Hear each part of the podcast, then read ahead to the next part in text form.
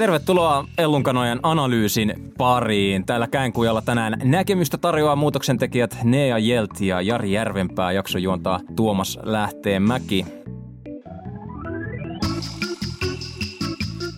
Suomea johtavat 30V-naiset. Ketä se oikein voi vituttaa? Tässä jakson kärkeen sanotaan myös väite, eli Suomea johtavat nyt uuden ajan poliitikot. Milleniaalit, kabinettivaikuttamisen aikakausi on kuopattu ja sehän monia hirvittää. Nea Jelt, kotimaan politiikassa mannerlaatat on liikkunut tällä viikolla. Ollaan puhuttu paljon Marinin hallituksen erilaisista haasteista ja ylipäätään viisi kosta. Mitä tämä kertoo Suomen politiikan muutoksesta?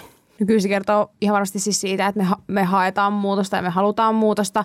Tämä on tosi kiinnostavaa ja, ja aika niin kuin uudenlaista, poikkeuksellista, että, että meillä on niin kuin tällainen hallitus, jota, jota johtaa naiset.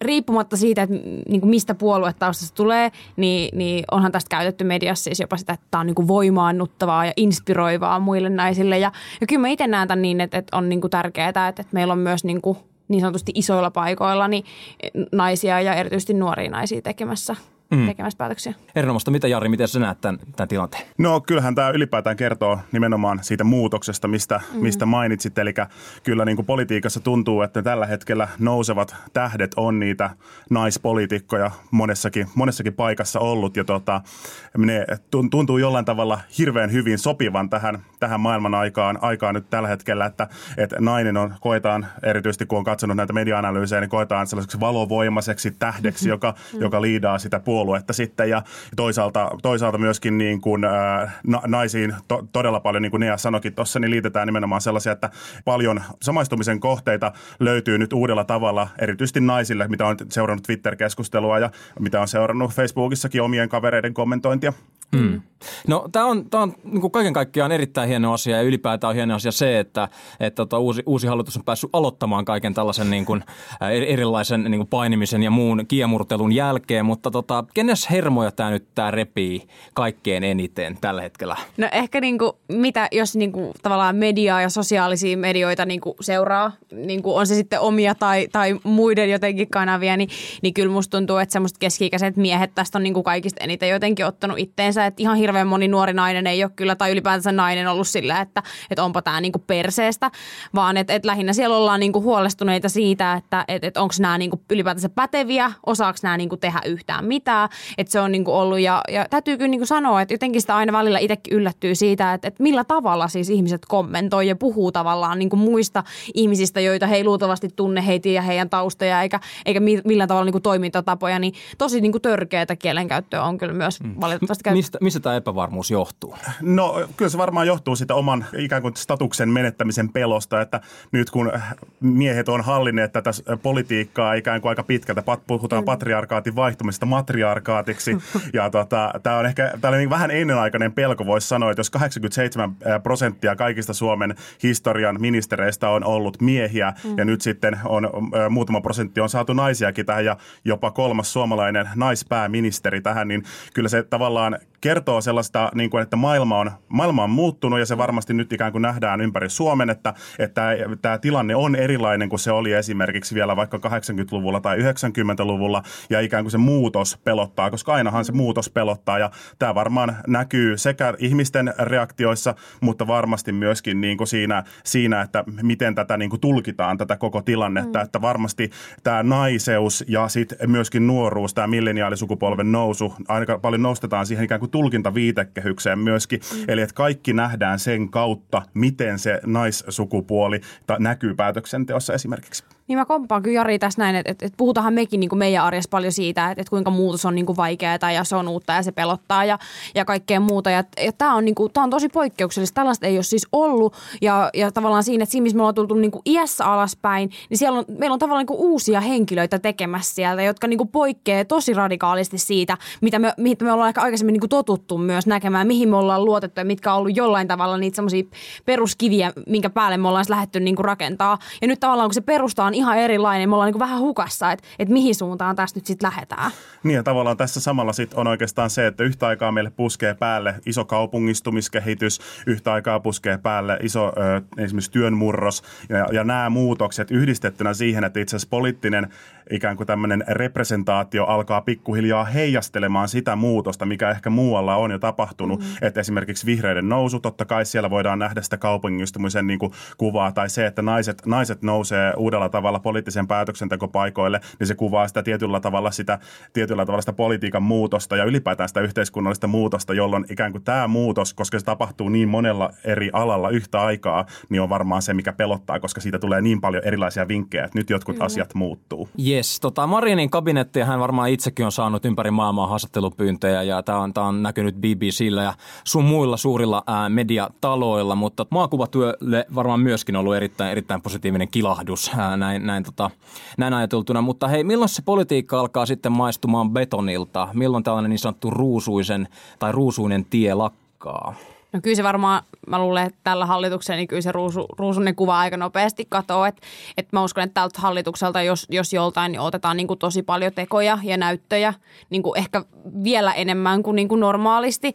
Eli, eli kyllä tota, mä luulen, että aika nopeasti palataan kyllä siihen arkeen ja, ja, ja tulee niin kuin se karutotuus vasten kasvu. Että meillä on kuitenkin paljon isoja kysymyksiä, joihin meidän pitää löytää, löytää vastauksia ja on annettu paljon lupauksia, mitä niin kuin odotetaan ja oletetaan täytettävän niin kuin mahdollisimman mahdollisimman pikaisesti, että, että kyllä mä luulen, että ihan vielä tämän vuoden puolella saadaan laittaa niin työhanskat käteen ja rupeaa oikeasti hommiin nyt kun tavallaan tämä nimenomaan maakuvallisesti ilmeisesti brändityötä on tehty enemmän kuin kahteen vuoteen millään muulla, muulla jutulla, se oli jossain joku arvio ilmeisesti, niin kyllähän tämä samalla on semmoista hypen ja odotuksien niin kuin nousemisen mm. aikaa. Eli että kun nyt kun tästä puhutaan ja nyt kun tämä nousee isosti esille ja, ja nuoret naiset, naiset ovat nousseet johtoasemiin, niin tavallaan odotukset on valtavia. Että näiden niin kuin, niin kuin odotusten managerointi ikään kuin on varmaan yksi asia, mutta sitten toinen on myöskin, että nyt pitäisi alkaa myös tapahtua, että varmasti sellaiset asiat kuin joku sote uudistus niin ei, ja väestön ikääntymiseen liittyvät kysymykset esimerkiksi, eihän ne odota, eikä ne, eikä ne mm. tavallaan katso sitä, että ketä niitä tekee, kun ne pitää ikään kuin tehdä. Mm. Mm, jos ajatellaan Rinteen hallituksen alkua ja nytten, nytten tätä tilannetta, niin onko,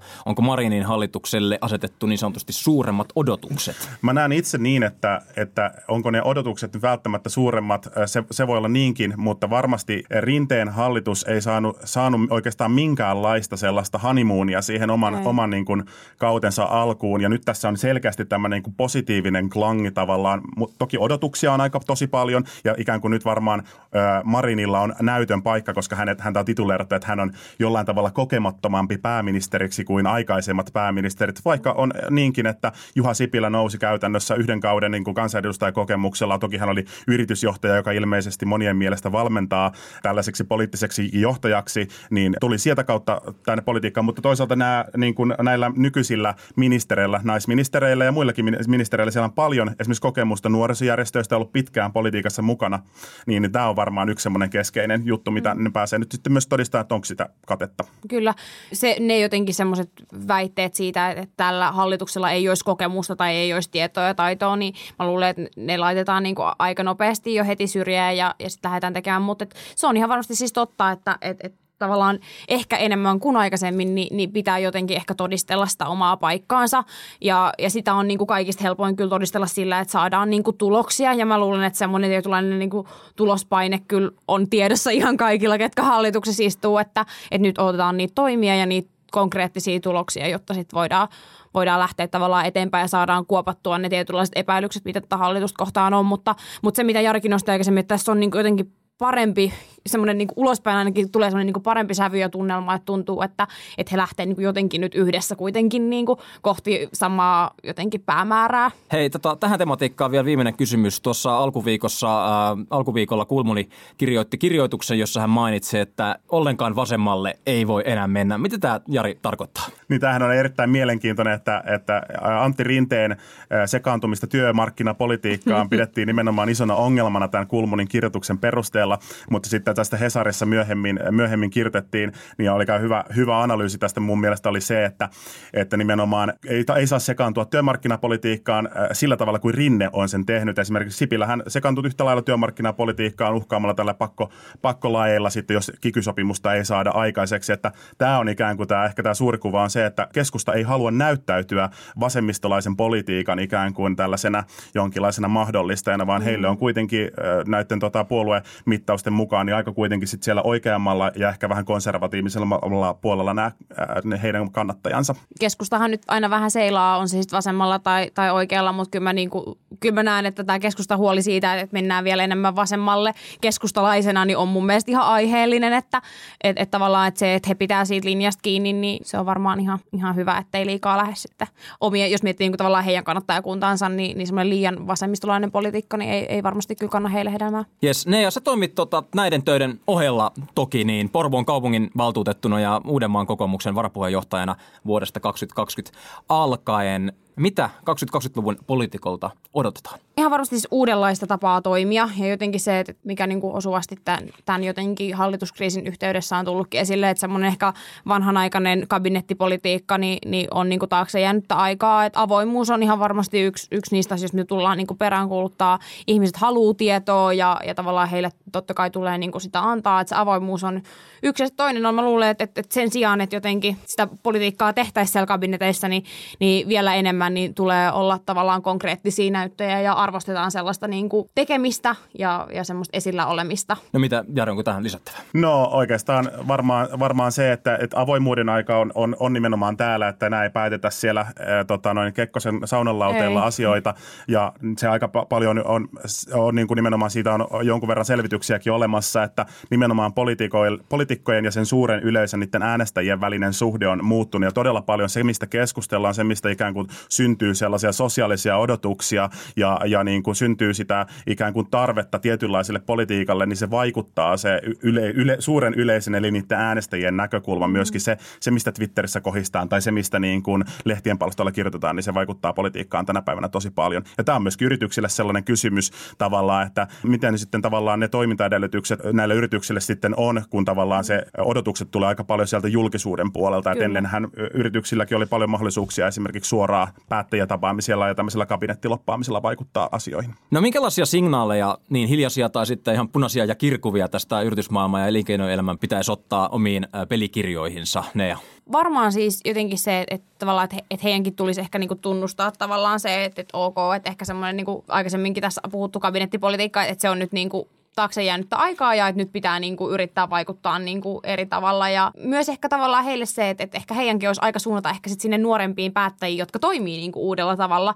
Että et ei enää mennäkään niiden vanhojen ja kokeneiden. Toki heilläkin, heilläkin on paikkaansa kaikissa järjestelmissä, mutta, mutta se, että tavallaan, että mennäänkin sinne niiden niin kuin jotenkin uuden ajan näihin nuoriin poliitikkoihin ja heidän kauttaan yritetään tehdä, että siellä on ihan varmasti uusia ajatuksia ja, ja tapoja toimia. Ja pidetään nimenomaan se pelikirja avoimena, eli että kun lähdetään, jos, jos yrityksillä on esimerkiksi jonkinlaisia ta- tavallaan tarpeita, että mitä, mitä heidän niin kuin näkökulmastaan pitäisi tapahtua, että mm. he vaikkapa he voisivat toimia vaikka esimerkiksi ilmastonmuutoksen niin kuin puolesta, jos siihen on mm. jonkinlaisia lainsäädännöllisiä esteitä, niin ei se enää se, että menet sinne kabinettiin sen välttämättä sen niin kuin valkoisen paperin kanssa ja, ei, se, ja, ei ja niin se ei välttämättä tuota enää niitä samoja tuloksia, vaan että pelataan avoimilla korteilla ja kä- käydään keskustelua julkisuudessa ja luodaan sitä kautta siihen niin kuin ikään kuin keskustelun kautta sitä vastauksia niihin meidän ajankohtaisiin kysymyksiin, mitkä on niitä huoltosuhteeseen liittyviä ilmastonmuutokseen tai ylipäätään tämän tyyppisiä isoja kysymyksiä. Niin ja se ehkä, että, että yritykset myös niin kuin on aktiivisesti mukana siinä julkisessa keskustelussa ja yrittää niin kuin sitä ilmapiiriä muuttaa, että myös se, että tunnustaa, että, että, että niitä päätöksiä, niin toki meillä on tietyt ihmiset, jotka niitä tekee, mutta tavallaan se, että se yleinen ilmapiiri ilmapiirin, jos siihen pystyy vaikuttamaan, niin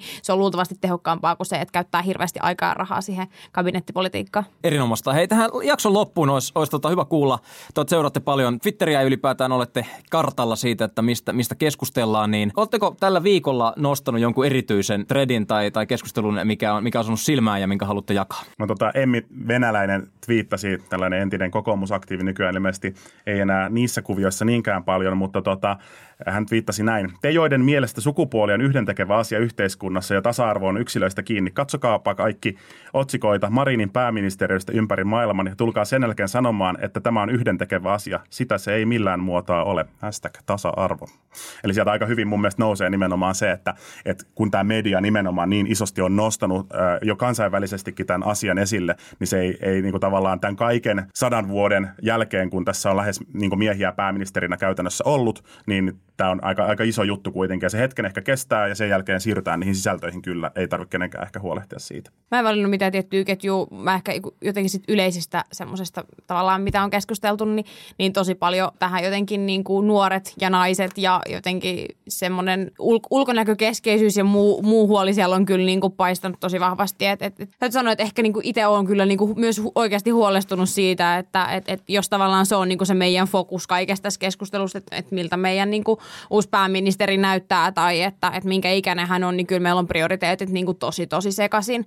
Mutta et, et se, mitä Jari nosti tuossa vielä sille sit tasa-arvosta, niin, niin se on kyllä toinen, mikä siellä on aika, aika vahvasti va, niin kuin vellonut, että et, et, jos tästä ollaan näin huolissaan, niin ei se tasa-arvokysymykset, ei ne ihan, ihan vielä valmiit valitettavasti ole. Hyvä. Näihin sanoihin Käänkuja kuittaa. Kiitos paljon teille molemmille tästä analyysistä. Kiitos. Kiitos.